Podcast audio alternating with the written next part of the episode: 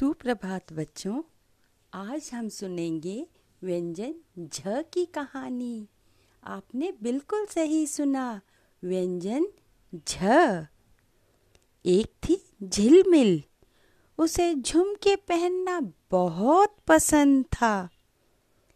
झिलमिल रोज झील के किनारे झूला झूलने जाती थी।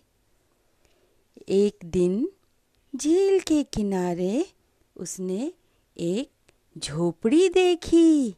हाँ उसने एक झोपड़ी देखी। झोपड़ी के बाहर एक झंडा भी लगा था। हाँ झोपड़ी के बाहर झंडा लगा था। जब झिलमिल झोपड़ी के अंदर गई तो उसने वहाँ एक सुंदर झालर भी देखा। तभी उसे बाहर से कुछ आवाज़ आई।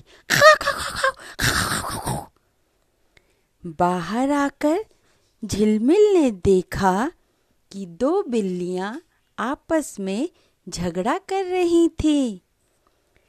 तब झिलमिल ने उन्हें समझाया कि झगड़ा नहीं करना चाहिए, आपस में मिलजुल कर रहना चाहिए।